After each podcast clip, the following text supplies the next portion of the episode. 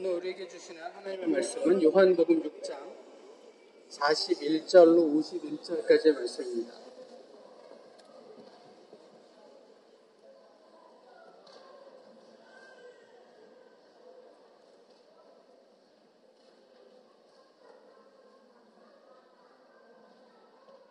요한복음 6장 41절로부터 51절까지의 말씀입니다.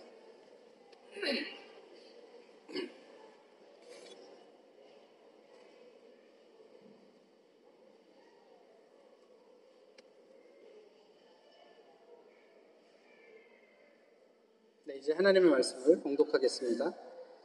자기가 하늘에서 내려온 떡이라 하심으로 유대인들이 예수에 대하여 수군거려 이르되 이는 요셉의 아들 예수가 아니냐?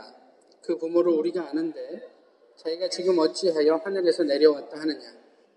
예수께서 대답하여 이르시되 너희는 서로 수군거리지 말라. 나를 보내신 아버지께서 이끌지 아니하시면 아무도 내게 올 수 없으니 오는 그를 내가 마지막 날에 다시 살리리라 선지자의 글에 그들이 다 하나님의 가르치심을 받으리라 기록되었은즉 아버지께 듣고 배운 사람마다 내게로 오느니라 이는 아버지를 본 자가 있다는 것이 아니니라 오직 하나님에게서 온 자만 아버지를 보았느니라. 진실로 진실로 너희에게 이르노니 믿는 자는 영생을 가졌나니 내가 곧 생명의 떡이니라. 너희 조상들은 광야에서 만나를 먹었어도 죽었거니와 이는 하늘에서 내려오는 떡이니 사람으로 하여금 먹고 죽지 아니하게 하는 것이니라. 나는 하늘에서 내려온 살아있는 떡이니 사람이 이 떡을 먹으면 영생하리라. 내가 줄 떡은 곧 세상의 생명을 위한 내 살인이라 하시니라. 아멘.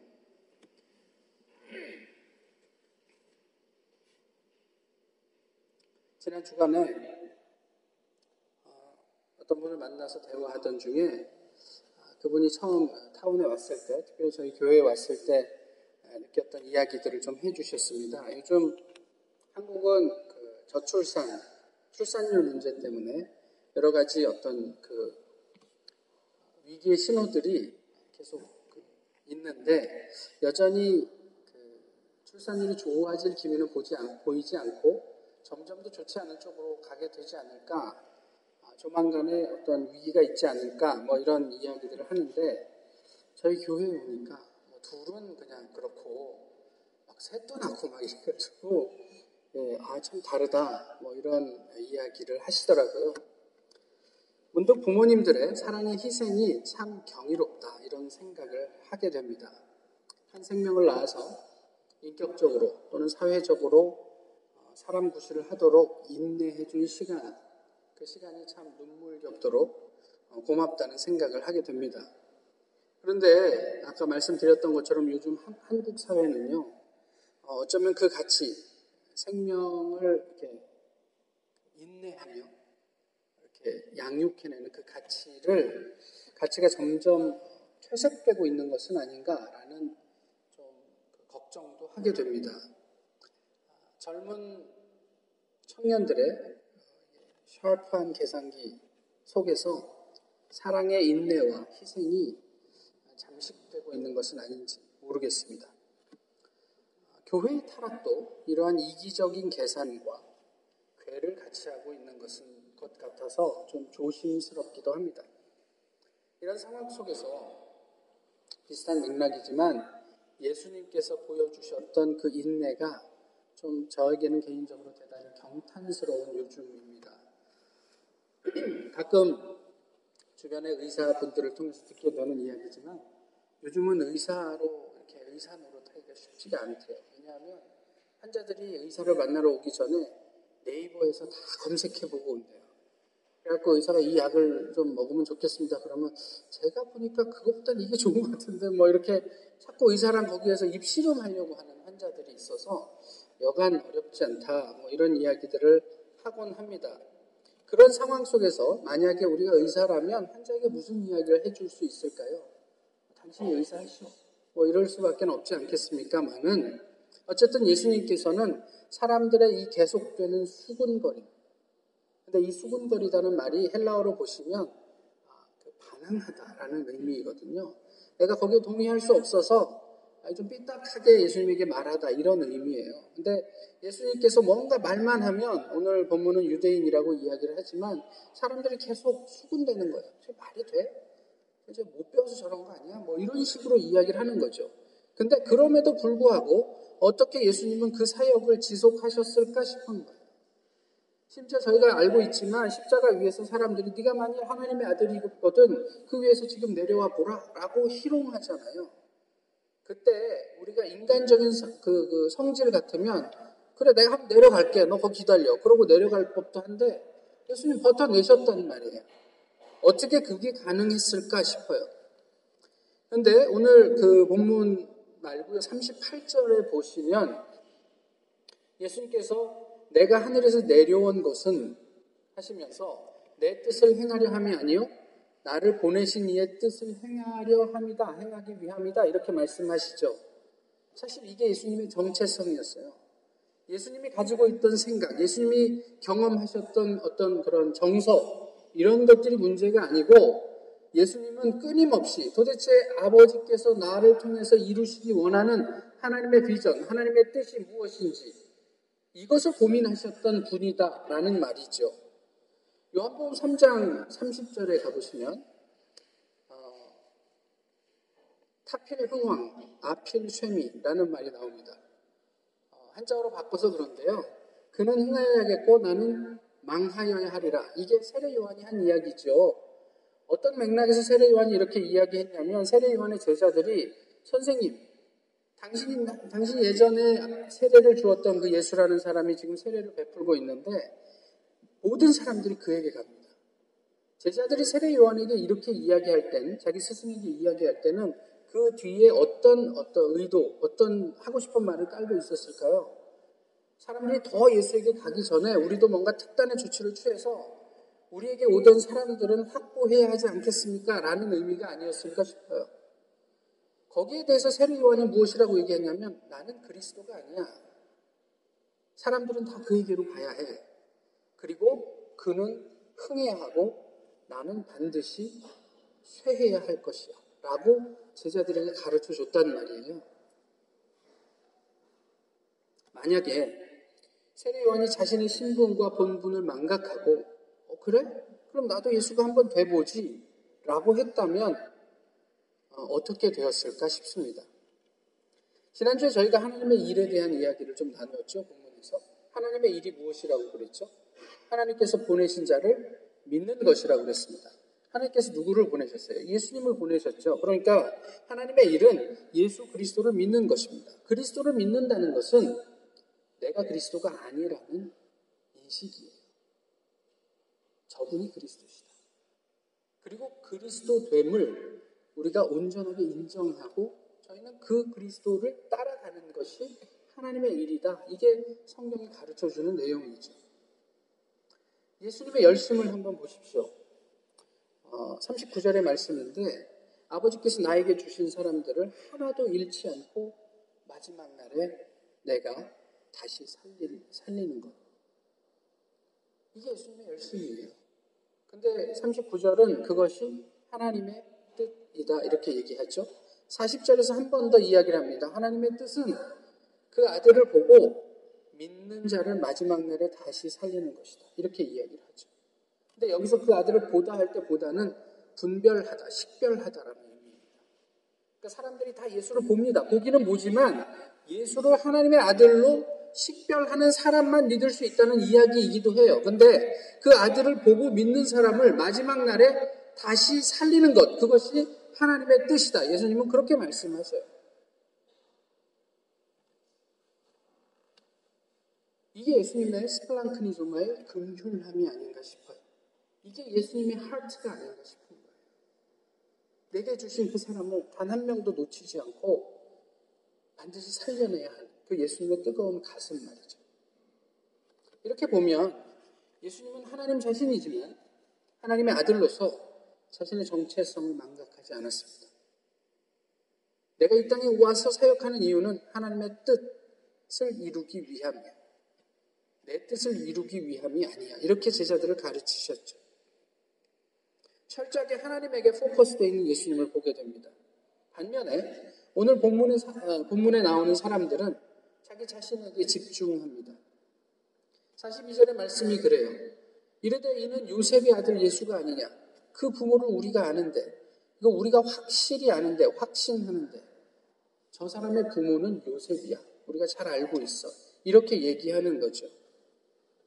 이런 사람들을 6장 어, 36절에서는 뭐라고 얘기하냐면 예수님이 이렇게 합니다. 너희는 나를 보고도 안 믿는구나 이렇게 얘기해요. 그러니까 저 부모를 내가 아는데 어떻게 자기가 스스로 하늘로부터 내려왔다고 이야기를 하느냐라고 하는 사람들 그 사람들을 성경 무엇이라고 얘기하냐면 예수님의 현현 앞에 있지만 보고도 믿지 않는 사람들이라고 표현하는 거죠. 사실 이미 봤다 하는 것은 믿음의 범주를 벗어납니다. 제가 이 여기 위에 서 있는 것을 믿으십니까? 이렇게 물을 수가 없어요. 그냥 서 있는 게 사실이니까 그래요. 히브리서 1장, 11장 1절의 말씀처럼 어, 믿음은 바라는 것들의 실상이고 보지, 보이지 않는 것들의 증거라고 그랬어요. 믿음을 이야기할 때는 보지 못하는 것, 그런 것이 전제되어 있단 말이에요. 근데 얼마나 답답하면 예수님께서 사람들이 그렇게 얘기를 해요. 이미 보고 있는데, 믿음의 범주에 들어가진 않지만 그럼에도 불구하고 너희는 나를 보고도 나를 못 믿는구나 이렇게 얘기를 하는 거죠. 다시 얘기하면 예수님 눈앞에서 예수님에게 반항하는 거예요. 왜 반항할까요? 경쟁심이 느껴졌을까요? 그래도 쟤보다 내가 더 배웠는데 이런 생각이 들었을까요? 그래도 쟤보다 내가 더 잘났는데 더 힘이 있는데 더 가졌는데 이런 생각이 들었을까요? 기분이 나빠서 때로는 이해되지 않아서 또는 익숙하지 않아서 예수님 앞에서 그렇게 삐딱하게 예수님에게 반응하고 있을까요? 하나님의 현현, 예수 그리스도를 보고 그들은 여전히 그 앞에서 수군되고 있습니다. 내 판단이 하나님이 되는 거예요. 저 사람의 아버지는 요셉이다. 우리가 그걸 잘 알고 있지 않냐. 쟤는 절대로 하늘에서 내려온 사람일 수가 없어. 이렇게 얘기하는 거죠. 내가 하나님 되는 거예요. 예수님의 존재에 대한 고민이 아니라 결국 망하는 길입니다. 자신의 이해와 힘과 소유로 신앙을 재단하려는 사람, 이런 사람들이 성경을 난도질합니다. 이런 사람들이 신앙을 해체시킵니다. 그냥 많은 예가 있지만 한 가지 예만 드리면요. 홍해를 그 수많은 이스라엘 백성들이 건넜다. 바다 한가운데를 지나서 건넜다. 이 믿어져요? 안 믿어지니까 이거 이제 성경을 들여다 보는 거예요. 근데 히브리어로 홍해는 양숲이라고 되어 있는데 이 양숲이 갈대 바다라는 얘기예요. 그러니까 사람들이 뭐라고 얘기하냐면 이스라엘 백성이 건넌 건 바다가 아니고 갈대가 울창한 갈대 숲이었다. 뭐 이렇게 얘기를 하는 거죠. 그러니까 건널 수 있잖아요. 갈대니까. 땅이니까. 그러니까 그 얘기를 들은 학생 하나 그렇게 얘기를 합니다. 하나님의 기적이네. 그 갈대 숲에서 그 애굽의 군대가 다 빠져 죽었잖아요.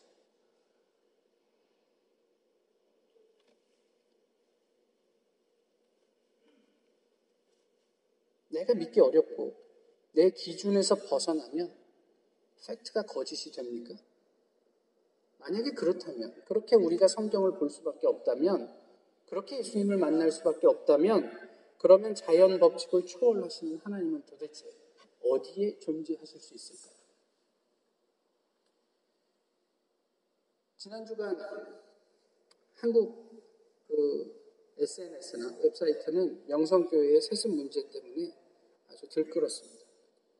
그 사태를 보며 저의 목회를 좀 돌아보게 되었습니다. 사실 내적으로는 대단히 우울한 시간이었기도 합니다. 와, 많은 목사님들이 그렇게 애를 쓰면서 목회를 하는데 안 되나? 이렇게까지 안 되면 그냥 그만두는 게 낫지 않나? 뭐 이런 생각까지도 하게 되는 거죠. 그런데 본문을 보면서 본문을 통해 예수님의 그 사람들의 반항 속의 사역을 다시 고민하게 되는 거예요. 말씀드렸지만 예수님은 어떻게 그럼에도 불구하고 계속 사역을 할 수 있었을까? 예수 그리스도의 정체성 그리고 그것을 이루기 위한 인내를 보며 저의 목회를 돌아보게 되었습니다. 이 시대에도 여전히 보고도 예수를 믿지 않는 수많은 사람들이 있습니다. 아니, 어쩌면 보이는데 안 보려고 외면하는 사람들인지도 모르겠어요. 그리고 자기 방식대로 신앙생활 해요. 내가 좀 아는데, 내가 신학도 좀 했는데, 내가 좀 여기에서 지식이 있는데, 헬라어를 아는데, 히브리어를 아는데, 내 판단에는 이 본문은 이것이야. 이런 기적은 사실 우리가 일어날 수가 없잖아. 다 아는 사실이잖아. 그럼 우리가 합리적으로 생각해야지. 마지막 날 어떻게 될까? 하나님께서 우리를 부르시는 그날, 심판하시는 그날 어떻게 될까요? 그럼 어떻게 해야겠습니까? 오늘 본문은 그에 대한 이야기들을 좀 하고 있습니다. 45절을 보시면 어, 선지자의 글에 그들이 다 하나님의 가르치심을 받으리라. 이게 그 이사에서 54장의 말씀을 인용한 것인데 선지자의 글이 뭐예요? 그때 당시에 성경이라는 말이에요. 성경에 하나님의 가르침을 받는 사람이 있다라고 얘기를 한 거예요. 그 가르침을 받은 사람이 어디로 가요? 예수님에게 나온다는 거죠. 그리고 그 사람들이 그 예수를 보고 믿게 된다라고 이야기를. 46절을 보시면 좀 난해한 이야기인데 이는 아버지를 본 자가 있다는 것이 아니라 오직 하나님에게서 온 자만, 자만 아버지를 보았느니라. 아니 아버지를 보, 본 자가 있다는 것이 아니라 하나님에게서 온 자만 아버지를 보았다. 이게 무슨 말인가? 이 의미가 우리 스스로 하나님을 보지 못해요. 우리 내면에 하나님 볼 수 있는 능력이 없어요. 그런데 말씀 그 이전에 45절에서 말씀하셨던 것처럼 하나님에게서 온 자는 누구냐면 하나님의 가르침을 받은 사람들이란 말이에요. 그 사람들이 예수님 앞에 와서 예수님을 통해서 비로소 하나님을 경험하게 된다라는 의미예요. 그러면서 예수님께서 계속 말씀하시죠. 나는 하늘로부터 온 떡이다. 생명의 떡이다. 이것을 먹어야 너희가 산다. 이렇게 말씀하시죠. 51절의 말씀도 그렇습니다. 예수님을 먹으면 영생하게 될 것이다. 내 살을 먹어야 영생하게 될 것이다. 그런데 이것은 요한복음 전체의 맥락 속에서 이해를 하셔야죠. 뭐 다음 주도 좀 나눌 기회가 있겠지만 뭐 실제로 예수님의 살점을 뜯어먹는다는 얘기가 아니잖아요. 요한복음 전체에서 예수님은 로고스로 표현하고 있습니다. 로고스는 아시는 것처럼 우리가 손에 들고 있는 하나님의 말씀이란 말이에요. 예수님을 먹는다는 게 그럼 무슨 의미이겠어요? 이 말씀을 먹는다라는 의미이죠. 근데 이 먹는다라는 의미는 소화시키다라는 의미예요. 그 말씀을 저희가 읽는 것으로 되는 게 아니라 그것이 우리 내면에 들어와서 잘 소화되는 것까지를 의미한단 말이죠. 말씀을 소화시키면 다시 살게 될 것입니다. 영생을 누리게 될 것입니다. 목회 때문이 아니라 예수 그리스도의 그 하트와 하나님께서 우리에게 허락해 주신 말씀으로 인해서 오르는 마지막 날에 다시 살게 돼요. 좋은 목사를 만나셔서가 아니라 예수 그리스도 때문에 우리가 다시 살게 되는 거라고요. 그러니까 목사 믿지 마세요. 예수를 믿으세요. 그렇지만 목사를 위해서 기도는 하세요. 목사의 자꾸, 말씀 전하는. 그럼 우리의 생명과 관련된 일이기 때문에 저 사람이 제대로 하나님 앞에 서서 그 생명을 매게 할 수 있는 그 말씀을 전할 수 있도록 기도해 주시란 말이에요. 저 목사 평안하게 해주십시오. 이런 기도 하지 않으셔도 돼요. 애시당초 목회라는 게 이게 평안할 수가 없어요. 저 목사 하나님만 보고 하나님 되지 않게 해주십시오. 이렇게 기도해 주시란 말이에요. 그게 비단 목사를 위한 기도여야만 하겠습니까?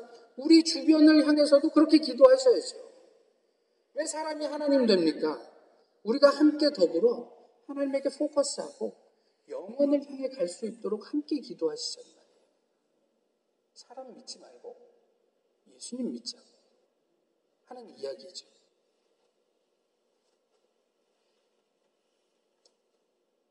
영화 최 어, 무문관이라는 영화가 있습니다.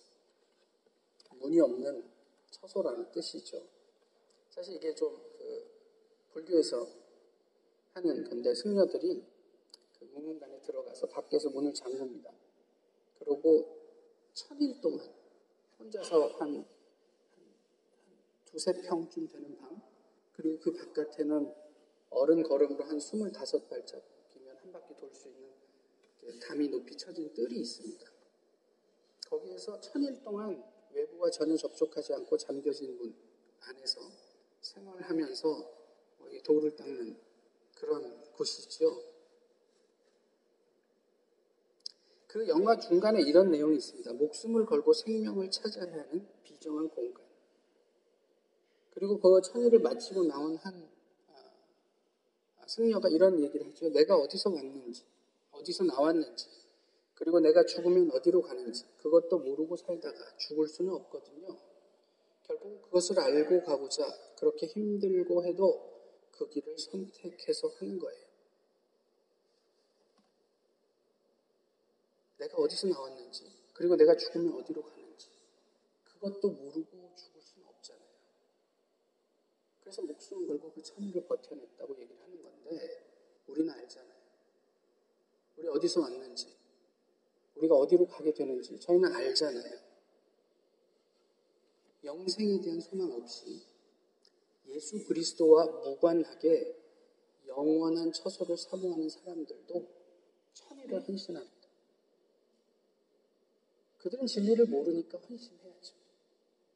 그렇지만 저희는 알잖아요. 목숨을 걸고 생명을 찾아야 하는 비정한 공간에 스스로 들어가서 그것을 찾아보려고 애를 씁니다. 근데 마지막에 그 사람이 뭐라고 그러냐면 3년 전에 나나 오늘의 나나 동일한 것 같습니다. 편한 게 없어요. 이렇게 얘기를 해요. 예수님에 대해서 수군되지 마십시오. 성경에 대해서 반항하지 마십시오. 우리가 언제 이만큼 절실하게 그 진리를 하나님의 가르침을 받 으려고 했던 적이 있습니까?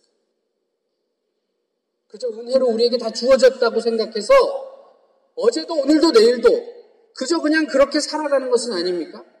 저희가 천일씩 어디 가서 뭐, 뭐, 뭐 침묵하고 기도하자 이런 이야기를 하는 게 아니라 정말 우리 안에 그 하나님 나라에 대한 진리에 대한 간절함이 있느냐는 말이에요.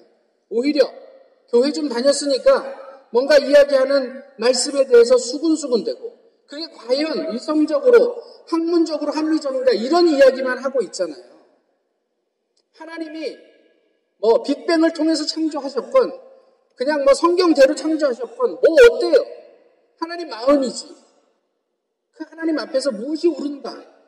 무엇이 더 합리적인가?